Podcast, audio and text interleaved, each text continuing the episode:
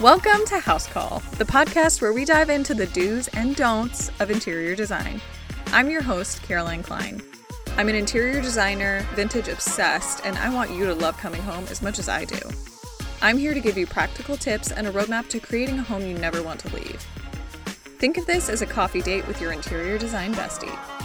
Let's get into it.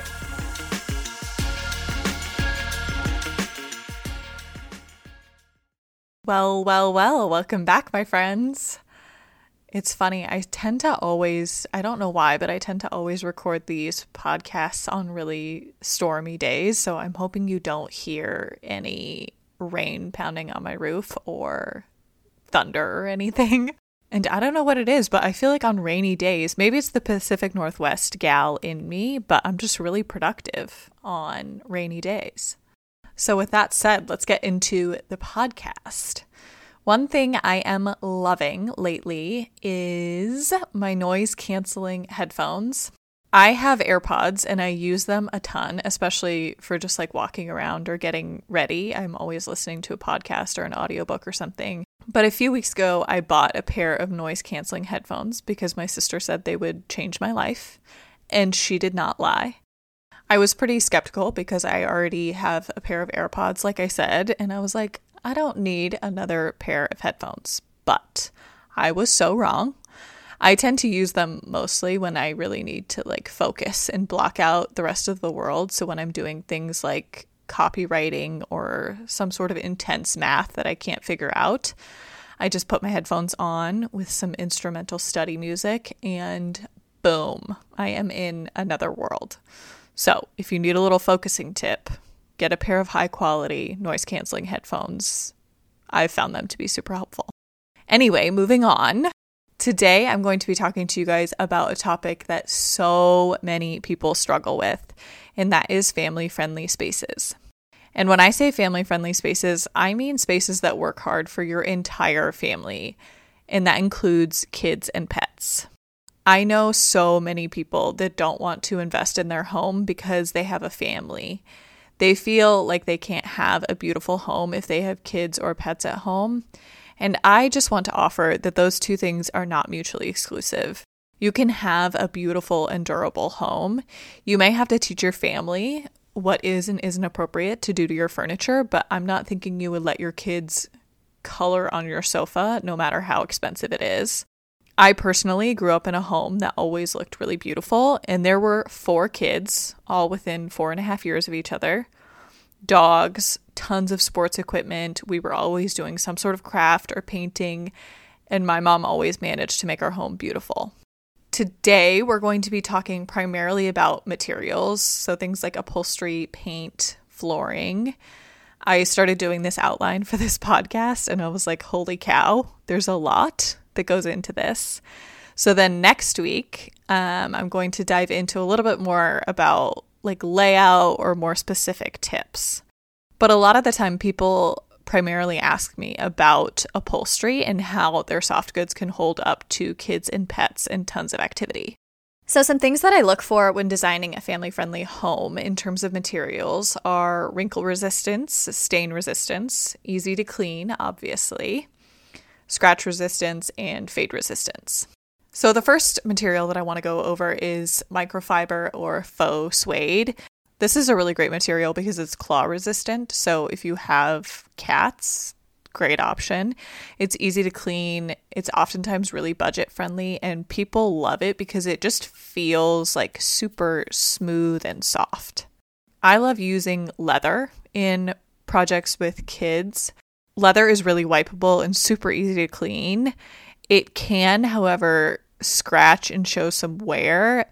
And some people kind of love that aged Ralph Lauren looks better with age look and feel, but other people don't. So it just kind of depends on your design aesthetic in your home. Because it can show wear, you want to be sure to use a leather conditioner to really maintain the beauty of the leather.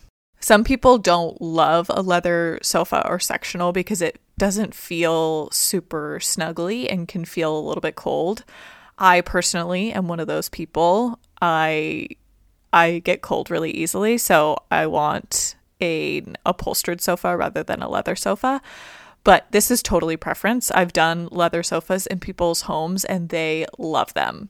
In my own home, I just prefer to use leather in other ways, like a chair or an ottoman, more accent pieces.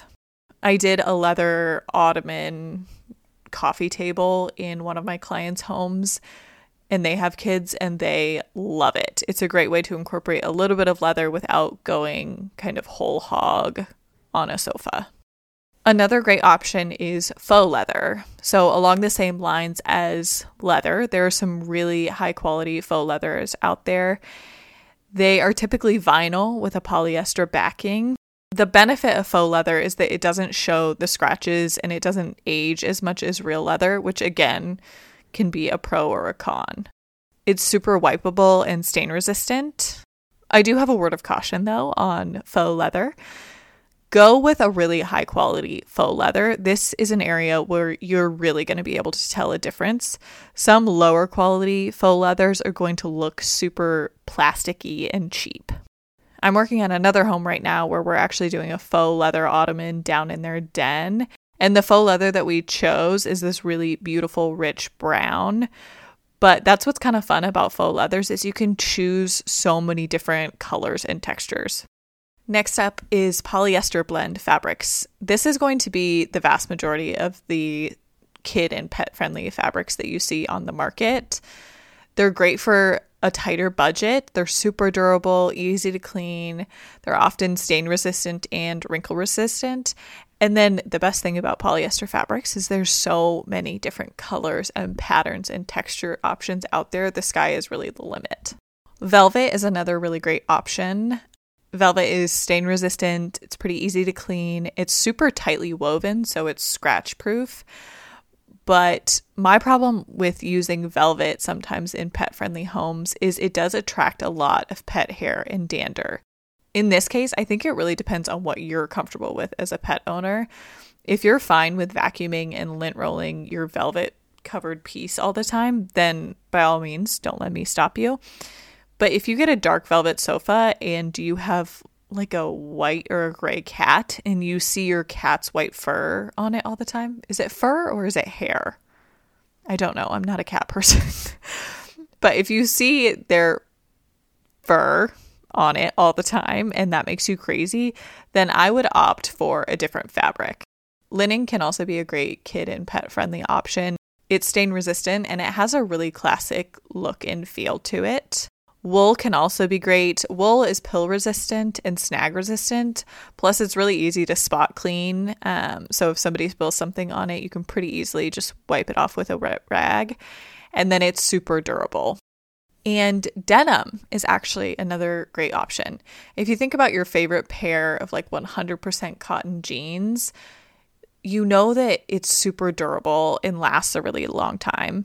And those are exactly the qualities that you're looking for in a material that will be around kids and pets. Denim is pretty stain resistant. It's also weather resistant, so it can be great for an indoor outdoor space. And you can get it in tons of different colors, not just the blue jean denim that you're thinking of. I've seen some really beautiful, kind of creamy off white denim sofas that look great. So, a note on upholstery super frequently, I see people that have kids and pets in their home just buy a massive dark brown or gray sectional because they think that's the only family friendly color and layout that will work for them. And if you love a sectional, pop off. Like, don't let me stop you. I love the functionality of a sectional, especially in a place like a den where people are really kind of laying on the sofa and lounging and watching TV together. But I just don't want anyone to think that that's their only option. You can accommodate a ton of people on a sectional, but you can also accommodate a lot of people in different configurations. So, some alternatives to a sectional are two sofas that kind of sit kitty corner to each other with a couple accent chairs, or a sofa with a love seat and two chairs. The benefit of kind of breaking up your furniture instead of having one big sectional is you have some flexibility. Oftentimes, young families are not in their forever home and they will eventually move into a different space, and that massive sectional may not fit. I've seen this time and time again. So then they feel like they have to get rid of the sectional and get all new living furniture. And I just want to offer that if you buy pieces, like individual sofas and chairs, you have a greater chance of being able to kind of mix and match that layout to fit within a new home. For instance, you could move the accent chairs to your primary bedroom if you need to and leave the sofas in your living room. And then a note on the upholstery. I mentioned that people oftentimes buy a massive dark gray or brown sectional because they think that's all that will work. Just because you want to hide dirt doesn't mean that your sofa needs to be the color of dirt. I love browns and grays, I love a good neutral, but you do have more options than just those two. And oftentimes, a massive brown or dark gray sofa is going to look huge in a space because it's such a dark color and such a big profile. Some alternatives you could do an olive would be really pretty, or a really pretty navy sofa would be stunning, or go a little bit bolder and go with like a pretty rust orange or different materials that have a little bit more of a texture, like, say, for instance, a wool or a tweed, could kind of hide all sorts of sins beautifully. Okay, moving on from upholstery pieces, I wanted to talk a little bit about flooring. Last week we talked about flooring, but we're going to dive into my recommendations for kid and pet friendly flooring options. I think wool area rugs are a great option for kid and pet friendly homes. They're super durable, really stain resistant. And as I've mentioned before, they're a more expensive option, but they will last you so long. Sisal or jute rugs are another great option. They're not super soft. So, if that's something that you're looking for, it's not going to be a great option for you, but they can be layered with a smaller, softer rug they hide tons of dirt and they're really a pretty economical choice if you need a huge a huge rug to cover a large area. But on the other hand, dogs and cats can scratch them. Flat weave rugs are another great option. They're not quite as like cozy or snuggly as some other rugs, but they are really durable and kid and pet friendly. So when I say flat weave rug, I mean a rug that doesn't have a big pile on it. They can be great for places like a hallway or an entryway that sees tons of traffic going in and out of it. And because it's a flat weave, you're not going to see that pile wear down like you would in other rugs. Other rugs that I love to incorporate in a kid and pet friendly home are vintage Persian rugs. These are super durable. A lot of times they're wool. The pattern of them hides tons of dirt. I have a few of them throughout my house, and they are definitely the items that I get complimented on the most. They wear beautifully, and it's fun because they're so unique. But with that means that it can be really difficult to find certain colorways. So a lot of times you're going to see a lot of like reds and blues. It's not really common to see like green Persian rugs. So if you see one, maybe snag it. Hide rugs can also be a great option. They're really durable, stain resistant. They're not the coziest, and then some people don't love them because they are obviously an animal or used to be an animal. And then, like we talked about last week, hardwood is a great option for kid and pet friendly homes. They've really stood the test of time. They're super durable, and I like to opt for a medium finish. If you go too dark, I think you're able to see tons of dust on the floor. And then if you go too light, you're able to see tons of dirt also. So I tend to go for something kind of in the middle. And then finally, LVT is also a great option. It's great for cleaning, and when your kids track in tons of water and dirt and stuff, it holds up well to that. Okay, next let's talk about paint. And you might be kind of shocked that I want to talk about paint. I always recommend in a home that has a lot of kids and pets that you actually go for an eggshell finish when you're doing white or light walls. An eggshell finish has a tiny bit more sheen than like a flat matte finish, and therefore it makes it easier to wipe off and clean. Flat paint in a light color tends to show dirt really easily. If you just like wipe your hand on it and there's even a little bit of like kind of dirt on your hand or brush past it, you're going to see that on flat walls. And it isn't a huge deal if you have a darker color, but when you have white or super light walls, all of that dirt shows up way faster. Okay, we've gone over upholstery, we have gone over flooring options and rugs, paint, and then the last thing I want to touch on is countertop materials.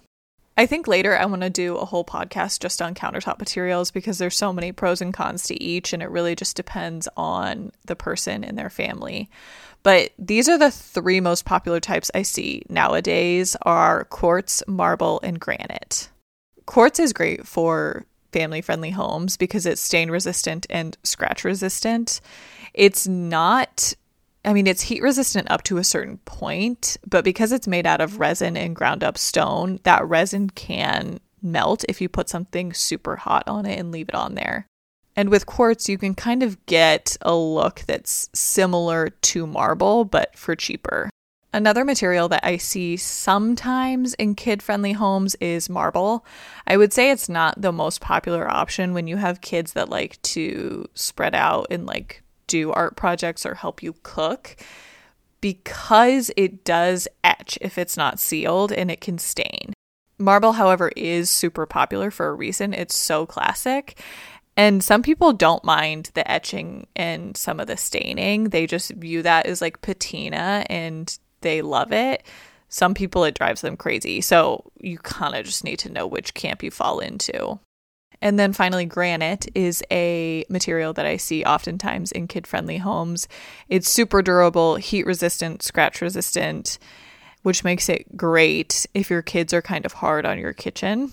There are also tons of beautiful granites out there that don't look like the speckled tan and black granites of like 20 years ago. Okie doke, I know we covered a lot. I mean, we went over fabrics, countertops, paint, flooring. So that was very comprehensive. But if you have kids, I'm sure you can attest to the fact that they can get up to a lot of shenanigans that affect your whole house. It's always my goal to design spaces for families that work for all of the people in the home. I don't ever want one of my clients to feel like they have to kind of like cordon off one area of their home because it's the nice area and their kids aren't allowed in there.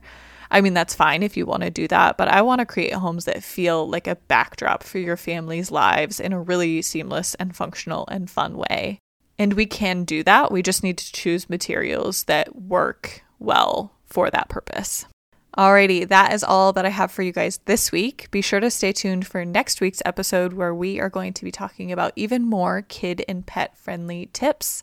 I'll talk to you guys next week. Bye.